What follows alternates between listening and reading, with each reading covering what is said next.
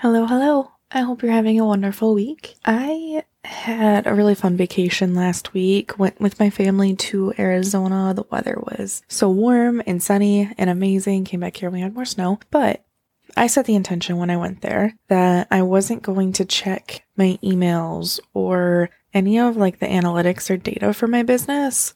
And it was challenging not to look at it. And it got me thinking about how tracking also for that health data can be so addicting almost. Might not be the right word for it, but of that constant like urge to check the data, like to check like I remember checking my calorie tracking app multiple times a day. Like I would do it before the meal, after the meal, like between snacks, looking ahead to the food I was going to eat in a little while and constantly checking because it felt like I was being extremely productive. That I was really on myself and monitoring myself and like really aware.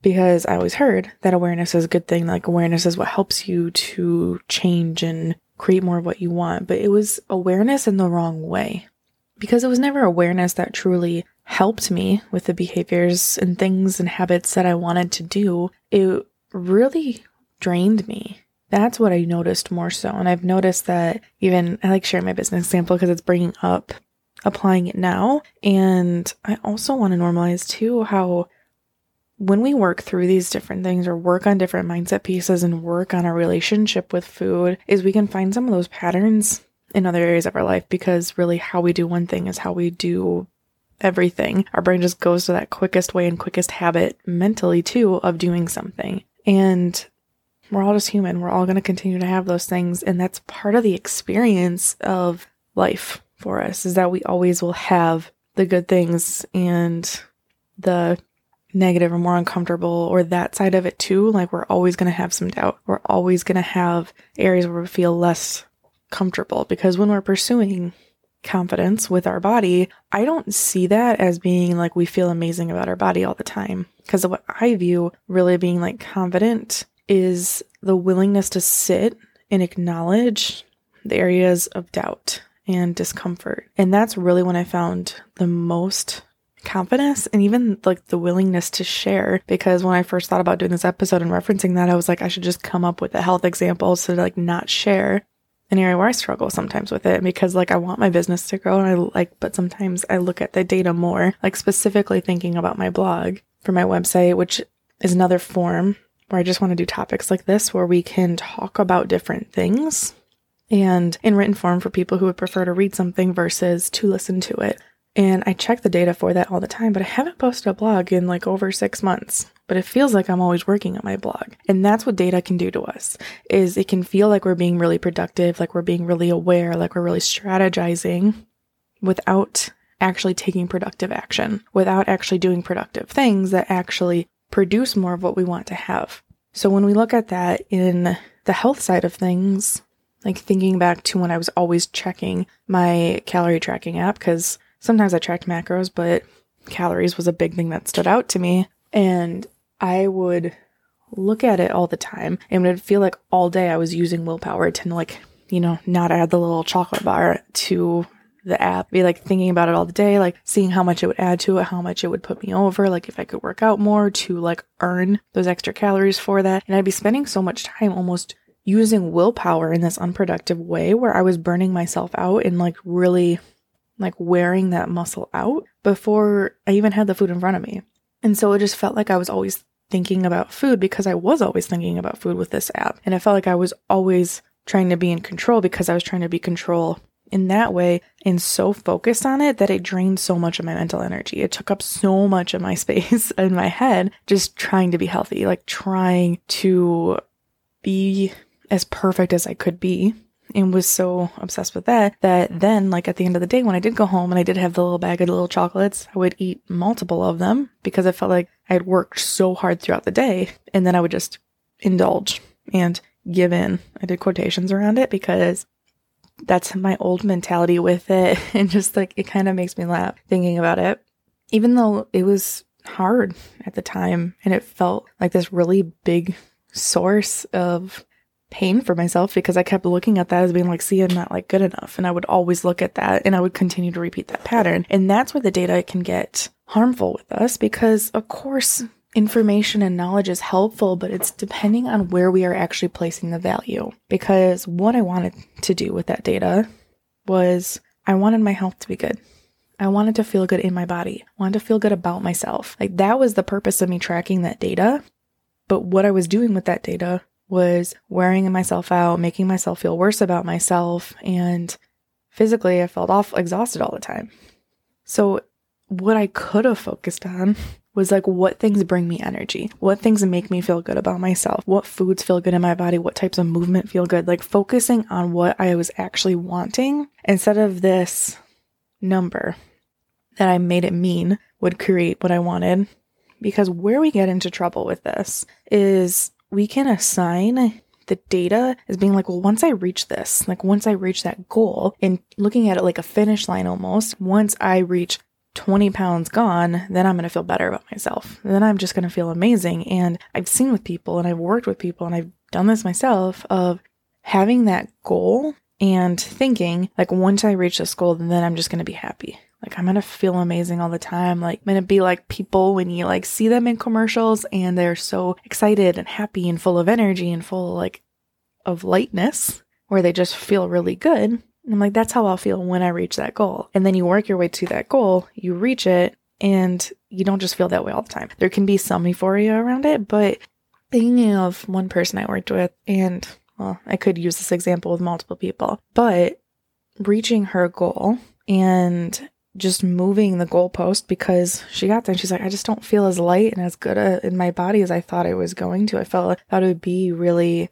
feel really good about myself and I don't. And then she lowered the goal by 30 more pounds. And it's like, well, that wasn't it. So, like, you know what? Let me just try to lose some more because I know I've seen it that people are just happy and joyous when they are thin. So, if I just keep going, I'll get there eventually. And we keep chasing and chasing that goalpost rather of the data and exhausting ourselves and burning ourselves out and stressing ourselves out versus actually focusing on what we want. So you want to feel better about yourself? Well, what are things that make me feel better about myself? Like, what are things that make me feel more energized, make me feel more nourished? And focusing on those and creating what we actually want rather than putting some arbitrary number on when we'll actually be able to experience those things, because then we're just delaying the things that we want to experience.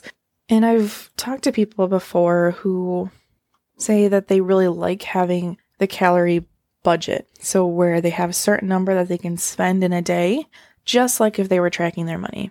What I want to add about this is that it's like comparing apples to oranges, like that saying. They're two completely different things because money is simply something that as a culture we've assigned value to.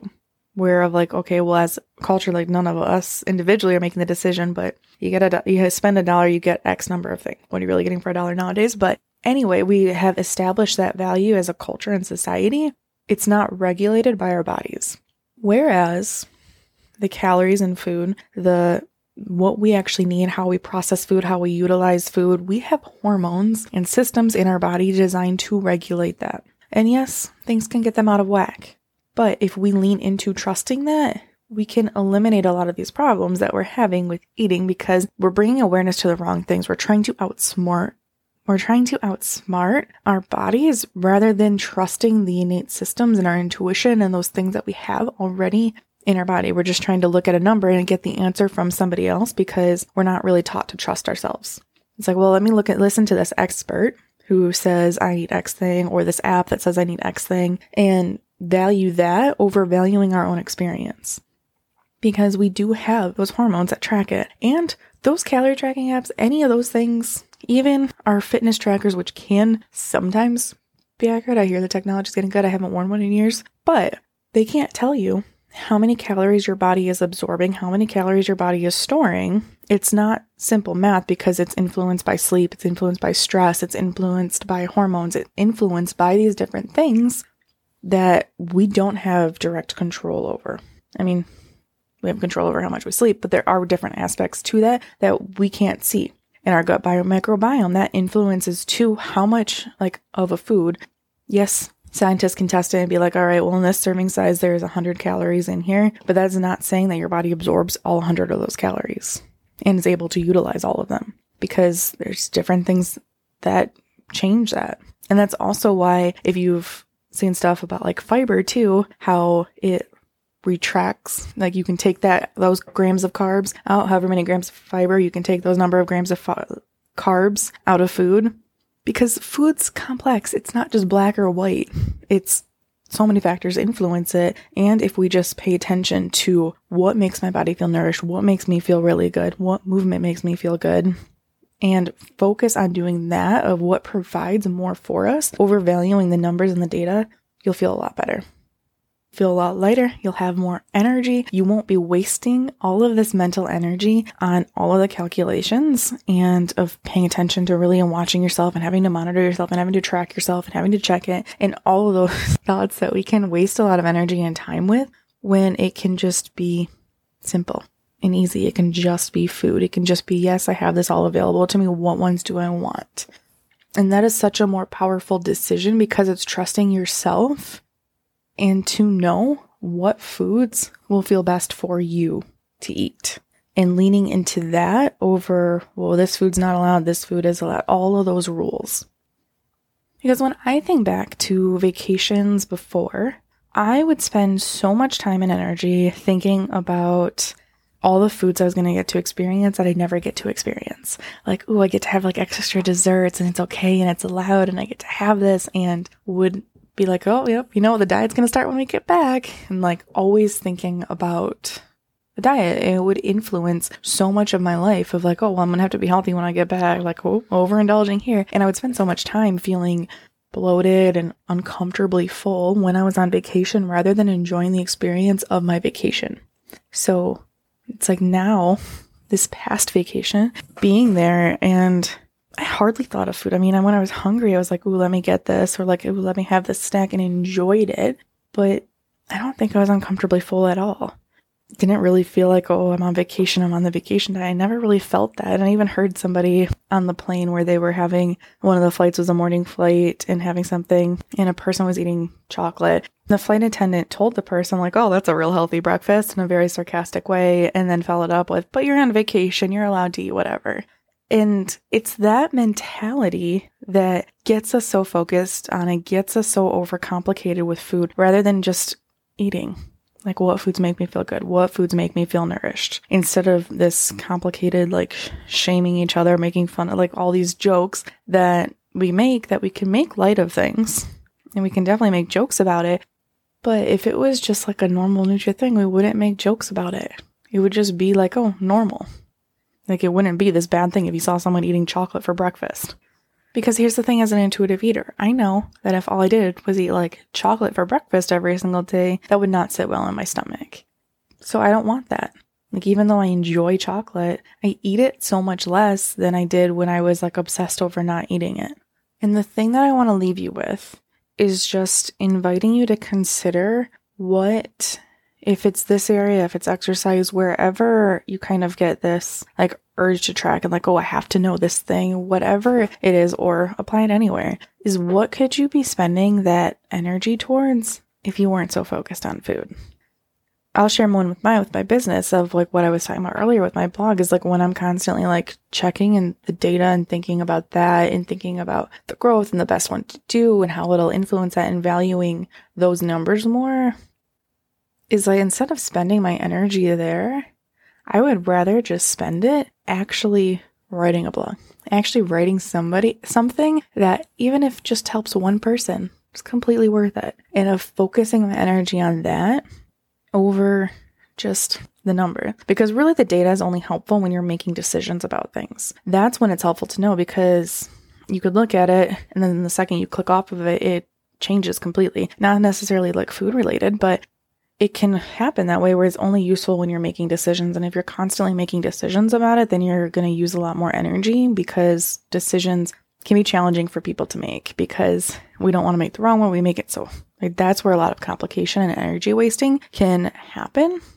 So if we eliminate that and we just focus like, okay, here's my decision. So how this applies, because if you don't want to be tracking calories and any of that, is we can still use some of that data and that information. Or you can use the information of like, okay, how am I been feeling physically? Like, have I been feeling more energy? What do I want to try? What would help me the most? And you can make decisions that way. Or you can use like your lab values as information and being like, okay, well, how has this influenced me? There, there's different ways that you can do it, but wanting to focus more on like what is the thing that I'm actually wanting to create here. And and I do know that when you've struggled with one problem for a long time, it can be hard to imagine not struggling with it anymore because I've had those conversations with people where they're like, if I wasn't struggling with like food and my weight, I don't know what I would do with my time. Like, I just don't know what I would do with myself. It's like a comfort that we can have with struggling with the same problem because it's uncomfortable doing unfamiliar things because our brain likes what's predictable and it's more predictable to do the same thing over and over again.